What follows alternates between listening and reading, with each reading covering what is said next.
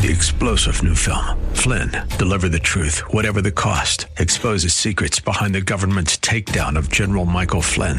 Flynn knew what the intel world had been up to. He ordered the first audit of the use of contractors. This set off alarm bells. He told the truth. He was the most dangerous person for Donald Trump to hire. They had to get rid of Flynn. Flynn, deliver the truth, whatever the cost. Available now. Watch it today. Go to salemnow.com. Salemnow.com. Welcome back. Tuesday, June 27th, 2023. I am Seth Leibsohn. 602 508 0960 is the number. I got David Dahl in my producer's chair, as is fully appropriate. We were talking a lot about education yesterday, the failures and outcomes, the COVID education relief money not going to the classrooms or the students, but to administration and retirement plans and the deeper than we knew collusion between the teachers' unions and the administration in trying to maintain school closures.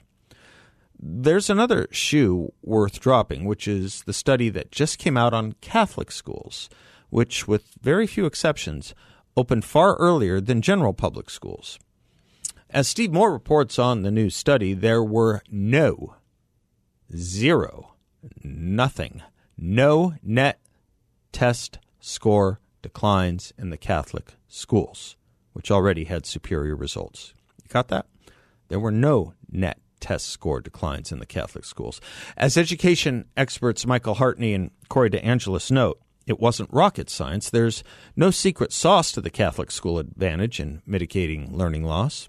The typical parochial, parochial school starts its learning day earlier focuses on the basics, and most of all, we're much more likely to encourage and provide in person learning throughout the pandemic.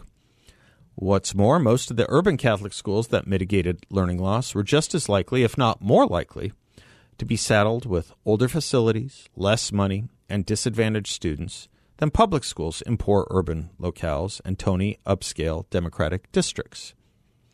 Steve Moore's idea if we really care about the children, why don't the inner cities just take the tens of billions of dollars they spend on their failed public schools and contract out all the schooling to the Catholic schools? You know why that will never happen. And it's not because the schools are parochial. Most of them, frankly, aren't even that religious. It's because they don't hire unionized teachers which elicits the question given all the collusion between the teachers' unions and the administration in keeping the schools closed as long as pos- possible, given the denials of learning loss, given the insouciance toward forecasted mental health declines of students, given the vast monies that went to the administration of schools and retirement funds, are the schools there for the children or are they there for the adults? And by adults, I mean teachers and administrators. What are the schools there for? Recall just some of the examples the Washington Free Beacon uncovered. In North Carolina, for example, the Wake County Public School System from March 2020 to April 2023 spent 78.5% of its total pandemic relief funding on salaries and employee benefits. Chicago Public Schools, a district where a district where union teachers repeatedly refused to return to the classroom during COVID, similarly spent 77% of its pandemic money on staff bonuses, salaries, and benefits. Now recall, this was all as the recipient of those funds were lobbying to keep the schools closed. We discussed the NAEP, NAEP, or Nations Report Card recent findings, but just to remind you, as the New York Times put it a week ago, quote, the math and reading performance of 13 year olds in the United States has hit the lowest level in decades. Or as the Washington Post put it, this is the single largest drop in math in 50 years, and no signs of academic recovery following the disruptions of the pandemic. By the way, again, none of that true in the Catholic schools. One more datum, if you'll allow. The University of Michigan, which sponsors a Monitoring the Future project, just released a study on depressive symptoms of our nation's adolescents. Here's what they found 49.5% of 8th, 10th, and 12th graders regularly claim they can't do anything right. That's up 20% since the pandemic. 48.9% of adolescents regularly claim, quote, I do not enjoy life, close quote. That's up 35% since the pandemic. And 44.2% regularly claim, quote, my life is not useful, close quote. That is also up 35% since the pandemic. Now recall, this is in a country that spends nearly $900 billion a year on elementary and secondary education. How are we doing with that?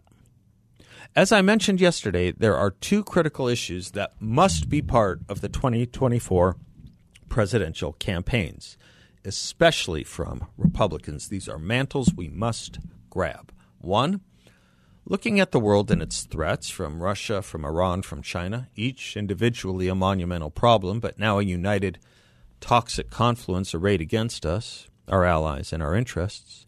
Foreign policy must be a campaign issue.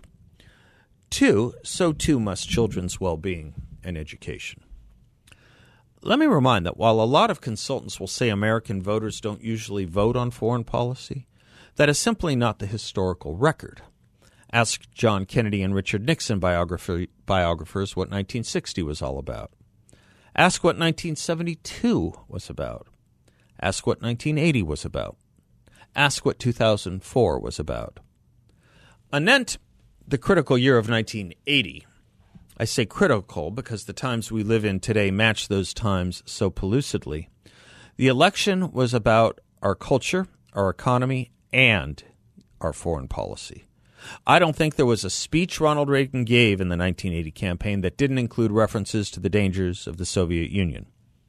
And if you call, recall, his two winning ads in 1984, still remembered, still looked at as models, one was known as The Bear about the threat of a bear in the woods and those who refused to think one was there or to see it. The other, of course, was the Morning in America ad we spoke of just a couple weeks ago. Reagan won 49 states that year. Back to 1980, if I might, as I was doing some research on Ronald Reagan's campaign back then, he said something that gave me chills and should give all of us great concern. In his 1979 televised announcement when he entered the presidential race, Ronald Reagan said this quote, Someone once said that the difference between an American and any other kind of person is that an American lives in anticipation of the future because he knows it will be a great place. Other people fear the future as just a repetition of past failures. Why did I pause on that? Because I don't think one could say that today, at least not about Americans. Rather, I think the opposite has set in. An ennui married, married to an apathy, if not a acedia wedded to resignation. An adjustment to a new normal that instructs an embrace the suck attitude of sorts. The polling of the adolescent population certainly validates this. Don't you think too many of us now fear the future as just a repetition of past values and failures? Excuse me, a repetition of past failures? Well, how in the heck did we adults get here? And how in the heck do we expect to snap out of it? I mean, you downgrade the importance of this country and its unique greatness for decades. And what did we think would happen? Who takes pride and keeps in repair a car they are told was never that good in the first place, a car that breaks down more and more every year? Who tends to a cabin made of rotten and rotting wood? Sometimes I think we need a habitat for humanity for our national attitudinal, educational, and social infrastructure. A final point about how we go forward to address this. We cannot assume agreement or knowledge, or at least not too much knowledge, when we speak about these things in any audience. George Orwell wrote, We have now sunk to a depth at which restatement of the, audi- of the obvious is the first duty of intelligent men. If liberty means anything at all, he continued, it means the right to tell people what they do not want to hear. In times of universal deceit, telling the truth will be a revolutionary act. Think we might live in a time of universal deceit? But something dawned on me it's more than that that is required of us today. Yesterday and today, two presidential candidates in our party betrayed an ignorance to me that was astounding. Vivek Ramaswamy had an op ed in the Wall Street Journal calling for repealing the Espionage Act yesterday. That was the whole and main point of his op ed. On Hugh Hewitt's show yesterday, Hugh asked him about Robert Hanssen. Robert Hanssen was a spy for the Soviet Union, working for the United States government in D.C. and arrested back in 2001. He died only three weeks ago and was in the news again for that. It's a major movie about his life, starring Ryan Phillippe. His spying was known as the worst intelligence disaster in U.S. history. Vivek Ramaswamy had no idea who he was. Today on Hugh's show, Francis Suarez, the mayor of Miami, who just announced he's running for the presidency on the Republican Party, spoke at great length on the dangers of leftism and communism, especially given what he knew from his Cuban background. Hugh Hewitt asked him about the Chinese depredation, torture, and worse of the Uyghurs, and Suarez said he'd never heard of them. On another show yesterday, I heard a vaunted law professor confuse two monumentally important and different Supreme Court cases, 15 years apart no less, on issues of religious liberty. We can't assume too much anymore about anyone, about what they know or what they think they know. So, as I say, it's not just the first task to restate the obvious. Sometimes our first task is to explain something below the obvious, something we've assumed was the obvious. And yes, as for going up against the left, we do live in times of universal deceit where telling the truth is a revolutionary act. And we should all be called upon to be revolutionaries. I'm Seth Leibsohn, 602 508 0960. We'll be right back.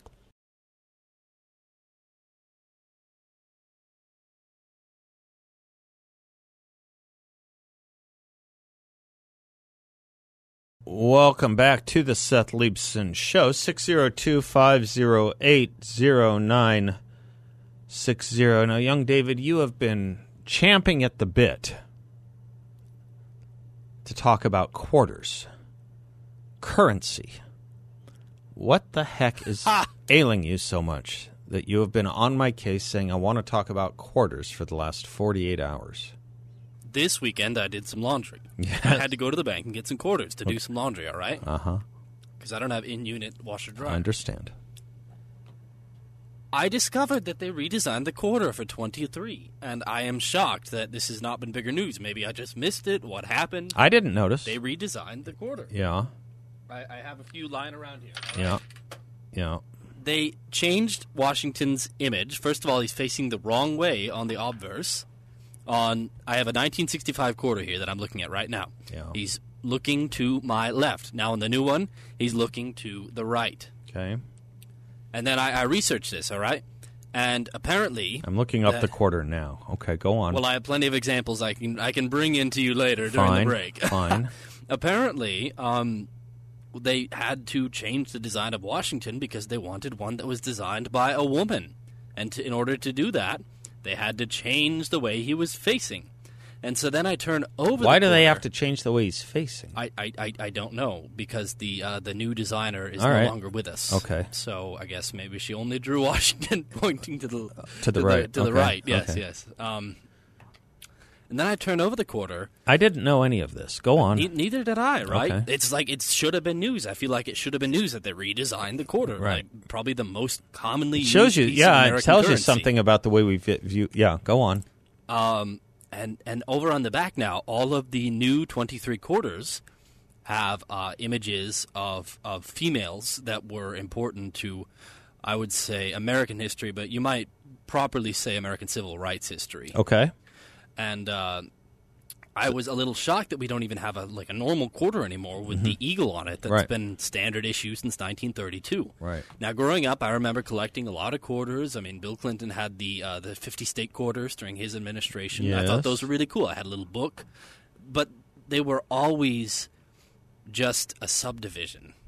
They, they, they were never the main deal. And when I looked up this act that apparently was signed into law in 2021 that uh, changed all the quarters, the female designs are supposed to be the status quo at least until 27. That's six years All of right. quarters. I, I got to say one, one, one positive thing about this, because I'm looking at the new design online now that you're talking about it. I don't mind the redesign of Washington. I really don't. Bill knows this. Bill's nodding at me viciously, vigorously from uh, from my three o'clock bulletproof uh, uh, uh glass uh, separator from him. I don't mind that they changed. The old picture of Washington, the one that abides to this day on the dollar bill, it's not a good picture. It's it's it's it's the Gilbert uh, the Gilbert Stuart, right? The Gil- the portrait of him. Yeah, I'm not sure. Yeah, yeah, and um, and I got to tell you, you know, George Washington was this great, great man, great man indeed, great hero. He fought the Revolutionary War when he was in his 40s. One biographer said he was known as the fiercest chieftain in the forest. Who, looking at that Gilbert Stuart portrait of George Washington, would say, I want to be like that? That's not a fierce chieftain. That's no disrespect an old maid.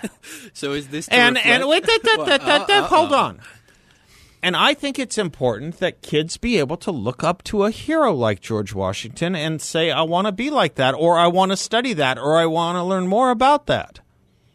And this new picture, he looks much more like a fierce chieftain in the forest. A young man, a lad in his 40s. I'm for that. This- I think that's great. I really do. I'm not being ser- I'm not being silly. Bill knows this has been a can. This, I have been arguing for this for how many years? Ever since you've known me, Bill. How long have we known each other? Ten years. And it happened. They took my advice and didn't tell me. That's fine. The cause is all. Credit means nothing. I'm good with that. But I'm okay with that. I say more pictures of Washington like that. You you dissent. Well, I I tend to be a fiscal conservative. And you know, when I looked up this bill, out of 169 sponsors for this, um, how did they the currency um, finance bill, Yeah. or however they rephrased it, there were only 17 GOP co-sponsors. I I may agree with you that children need to look who up were to they? I'd, I'd like as to a- know who they were. I'm for Well. I, could show you all 17 on this the vote. break. I would Yeah, let- yeah. just yeah, send me a link to their names or copy and paste them into an email. Okay, but They did I the right don't think thing It was right of us to spend the tax dollars on Oh come it on! It's a rounding error. Do you know how much money we spend on noodle straws? Do Yeah, you know? Do you know how much? I mean, we probably spend more money on that and telling New Yorkers they can't have pizza ovens than any of this. I, you know, I, I'm not worried about it. If it, if it reinstates interest in the man we used to call what, what, what, did- what did kids grow up learning of him? First in war, first in peace, first in the hearts of their countrymen See, but I, I that don't from the eulogy of. George Washington. That's what they grew up. He's out now, but uh, over years and years of degradation and criticism and years and years of making him look like an old maid, and now we got him looking like a fierce fighter, and I love it. Good. I want to study that guy. See, but the, in 1931, when they redesigned the quarter, it was all about Washington. What am I doing birthday. wrong, Bill? What am I not communicating here? How am I? how am I missing? How how? And now they've changed it, and now it's all about honoring female figures of American history. I don't care. years. There's no normal. I don't quarter care anymore. as long as they wa- look up to and esteem George Washington and and can see that the indispensable man was indispensable for a reason and they have a thirst and an interest and a desire to look after him and not dismiss him as the guy who would be doing your laundry if there were no quarters. That's how I'm leaving it. Yeah. Fiercest chieftain in the forest.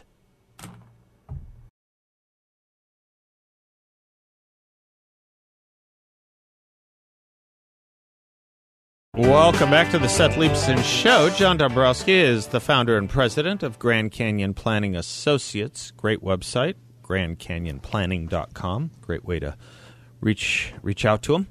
He also is the host of his own radio show, heard right here every Saturday morning at 7 a.m. The Word on Wealth. Happy Tuesday, John. Hey Seth, how you doing? I'm doing fine. How are you? Great, good. I heard a little of your having fun there in your prior segment. I was not having fun. I was having an argument with my aforementioned recalcitrant and refractory producer.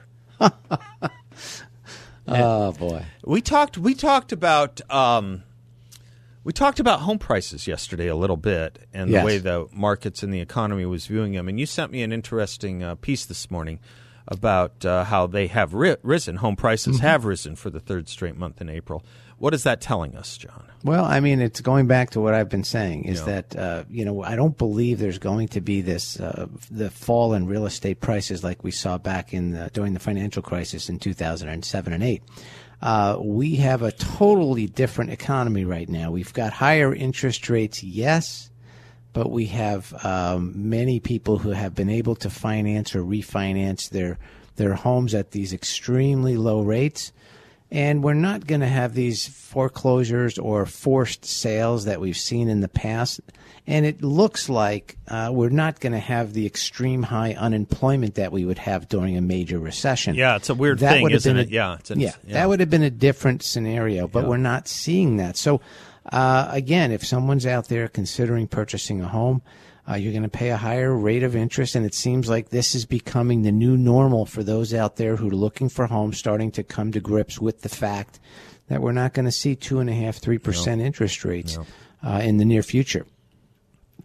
John, um, speaking of the future, there was Mm-hmm. another interesting story which is right in your wheelhouse and everything about what you and Grand Canyon Planning do. Americans think they will need nearly $1.3 million to retire comfortably, according to a new study. How to calculate your magic number. Yeah. Um, you know, it's interesting because not everybody is the same, right? This was an average Right. uh, of 1.3 million is what people felt. Now, that was higher than it was last year, Mm-hmm. uh, slightly higher. Uh, and it's that's really an arbitrary number, is the way I look at it, Seth. You're right. That's what we do for clients, uh, you know, every day. And I meet with clients on a daily basis, thinking, well, how much do I need? What's what's the you know? There was a commercial out there a while ago. What's your number? Right. Uh, but it really is different for everybody. I- I it's not a not an exact science here. But what we do have to look at is what are your current expenses? What are your abilities right now to be able to save for your future? Whether it's contributing to those retirement accounts, which I really stress people should be doing. Uh, it helps you right now on taxes, lowering your tax rate and that 401k contribution. But it also in many cases gives you free money if a, if an employer is going to match that contribution. If you don't have that opportunity to contribute to a company sponsored plan, you have the ability to do it. Uh, in the form of an IRA or a SEP IRA. If you're self-employed, we can help people set up their own retirement plans. Um, but our goal here is, is we're looking for ways to help people build their net worth so that when they retire, they can have multiple sources of income, whether it's social security, pension, possible annuity or you know withdrawals from uh, your retirement accounts, uh, re- rental income, different sources of income that you can draw from to be able to meet your life uh, income needs throughout uh, you know, your retirement. Good. Third story I wanted to run by you. Okay. White House, through the mouth of uh, Press Secretary Karine Jean-Pierre yesterday, was talking about inflation. And She said it didn't have really that much to do with government spending so much as corporate high profit margins. We have to agree that this is not a good thing for the White House to be going after. That it is these profits that drive businesses and employment and jo- and certainly expansion and even really 401k plan expansion too, right? Uh, of course. I mean, companies are, if you're going to handcuff companies to the point to where they don't have the ability to make a profit, then they're not going to just, you know, say, oh, okay, we're going to acquiesce to all this and keep everything as is. They're going to make some changes in the way that they uh, employ people. Uh, whether that's going to be, as you mentioned, maybe they change their 401k. They don't do a match. Many companies, small companies, don't do a match because it's too much of a burden for Right, them. right. Uh, larger companies, they they are certainly uh, have the ability right now, if they're profitable, to do these things. They want to acquire uh, good employees, and the way to do that is to offer them good benefits. But if you're going to start cutting into their profits, they're going to find ways, whether that's cutting their workforce. Uh, or cutting the benefits, uh, you know, it's just the wrong approach. There's no question Yeah, about it. Let's Bernie talk Sanders about spending the at the Secretary of Treasury here is Yeah. what it sounds like they're trying to talk do. about spending at the federal level. Yes. And let's get let's get a handle on the government spending rather than corporate yeah, spending. let's get that right. All right, brother, go ahead. Uh, you can reach me at GrandCanyonPlanning.com. Securities and advisory services offered through Creative One Securities LLC, a member of FINRA SIPC, and an investment advisor. Grand Canyon Planning Associates LLC and Creative One Securities LLC are not affiliated. And boy, Seth, you're so much more calm when you were talking to me. Because we don't, you're not recalcitrant and refractory. We'll be right back. bye bye.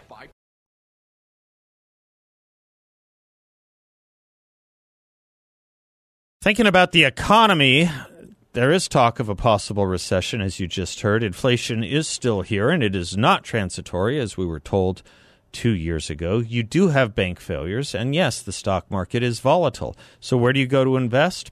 Well, YRefy has an investment in a portfolio with a high fixed rate of return, and it's not correlated to the stock market or the Fed. It's a portfolio where you can turn your monthly income on and off. You can compound it whatever you like, and there's no loss of principal if you need your money back at any time. There are no fees in this secure collateralized portfolio that delivers a high interest rate. YRefy is local. I encourage you to stop by their offices. They're on the 101 in Scottsdale Road. I've been there. And you won't get a sales pitch. No one's going to ask you to sign a thing. And when you meet with the team at YRefy, you'll see why I trust and like them so much, and you can too. YRefy is a due diligence approved firm, and you can earn up to a 10 and a quarter percent rate of return. That's right, a 10.25% fixed rate of return. Check them out at investyrefy.com. That's invest, the letter Y, then refy.com. Or call 888 YREFI 34. That's 888 YREFI 34. Okay. Quarters and education. Rob, Robin, surprise. You're going to side with young David here, it sounds like. Well, I um, well, first of all, uh, a 2022 version of the uh, quarter, and George Washington looks great. He almost looks like a Native American, and ironically, on the back side of it, um, there is a female Native American, Wilma Mankiller, Mm-hmm. who, apparently, who apparently was a Native American activist and Cherokee Nation. Cherokee Nation. Yeah. yeah. Um, but the writing below her name is virtually unreadable. I tried with a, uh, you know, a microscope. David, do you have a Wilma? Can you read yours? I don't know if young David has one. Two I've got right here: Anna May Wong and Bessie Can, Coleman. can you read what? Can you, is the lettering too small to, to say what those are? Those are 23s, I think. Yeah, this one was 2022. Right. So right. First year. um, is that the first year they started these new quarters? I think it was. Yeah. Yeah, it must have been. Yeah. Yeah, You so know, here's- pe- yeah. you piqued our interest, so Mrs. Robb had to go into her little coin purse. And, This front one one has a and 23 date on it. Yeah. But the back Uh-huh. one, where it says Bessie Coleman, has a 21. So I wonder if the engraving is 21 or something like that. Well, can you read it? Huh. Can It you read the says, uh, wording? well, Bessie Coleman, 61521, United States of America, quarter dollar. okay, but you can't read anything more. standard All right. Co- Yeah. Continue, Mr. Rob. Oh, okay. Um, on on the education front, uh, with this report card, did they break it down by state? Not yet. Not yet. Oh, we I- will get that. We will get that. Oh, okay. Yeah. Yeah, because I, I would be interested in hearing about um, how Arizona fared, uh, having spent a short, a very short career as a public school teacher uh, down in Ajo. Um, and I, I know that in the past, this is before I think the previous governor had offered the teachers a pay raise. Um, there weren't that many teachers that wanted to teach in Arizona for public school uh, because of the low pay. Um, but if it's going to come out eventually, well, hopefully, I, I think I'd be interested in that. But I think the point's made that, you know, since COVID, things have declined. I'm just wondering from Arizona's standpoint uh, if it was either declining or flatlined prior to that. Um, the other thing had to do with that Supreme Court decision on overturning legislatures draw redistricting uh, maps. I, I don't think I understand, and you're the lawyer. I I thought that that would be something that a state would have been constitutionally allowed to do because I don't recall. Again, I'm no expert, but I don't recall anything specifically in anything in our Constitution, our federal Constitution, that states anything about redistricting rules, and that it had been state legislatures historically uh, their job to do just that. And then the Supreme Court comes along, a conservative Supreme Court no less, and overturns that and says a state Supreme Court can overrule uh, legislative redistricting. I'm not sure I like that. Well, I tell you what we'll do. Uh, we'll have Brett Johnson on tomorrow to do the analysis on it. It's an area of law, elections law, um, that I, I am I am woefully inadequately educated upon. Uh, but I will uh, I, I, will take two, two, two, two, uh, two pieces of judicial notice here. One, it was interesting that Amy Coney Barrett sided with the majority on this. Uh, she, John Roberts, and Brett Kavanaugh. You don't often see that that trio, uh, especially in a in a case that Alito and Thomas are on the other side of. But right. uh, we'll have uh, we'll have Brett uh, Brett take it on with us uh, with with us tomorrow. One of the things about Arizona that I did want to talk about is something you did, David, bring up to me, which is this new Fox News uh, poll of uh, of what they call battleground states, right? Wisconsin, Georgia, Pennsylvania, Nevada, and Arizona and kind of interesting that Arizona's looking to be uh, just slightly within a hair's breadth of pro Democrat for 2024, uh, about three tenths of a percent leaning Democrat in um, in uh, in Arizona. It's a very odd thing to see that at this stage of the game. Um, of course, three tenths of a percent is is statistically meaningless but it is odd to me that we have become the kind of state that is that close, that is within vast margin, the vast margin of error here. Um, it is it's it's a little less surprising to see Pennsylvania leaning that way, but when you look at these battleground states, they they really are up for grabs.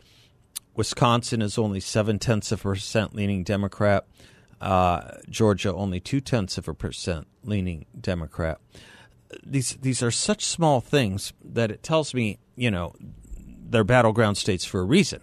These are the states that that you're going to have to focus a lot of energy and a lot of resources on.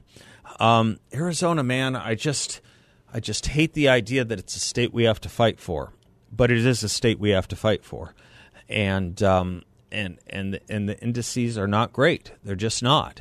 Um, our legislature is one vote majorities in both houses, both in the Senate and the House.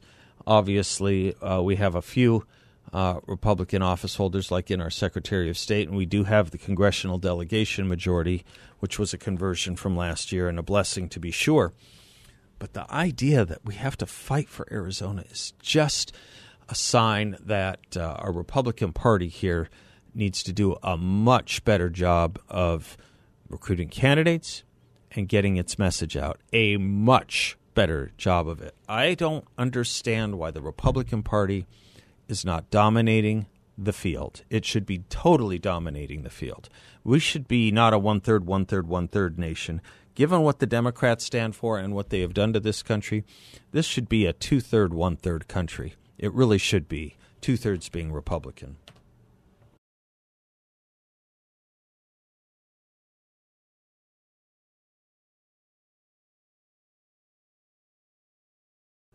Welcome back to the Seth Leibsohn Show. Uh, here's a question.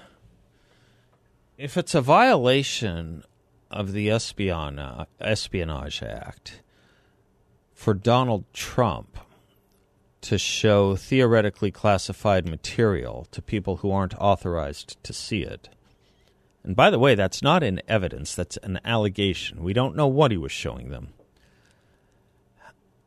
if, if, if, if the audio tape of that, which is in the indictment, is a violation of the Espionage Act, putting this country in danger, why is the playing of it on CNN not?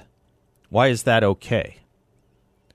Why is it okay for CNN to disclose to the world what Donald Trump was indicted on for showing two or three other people if it was in fact what he showed them.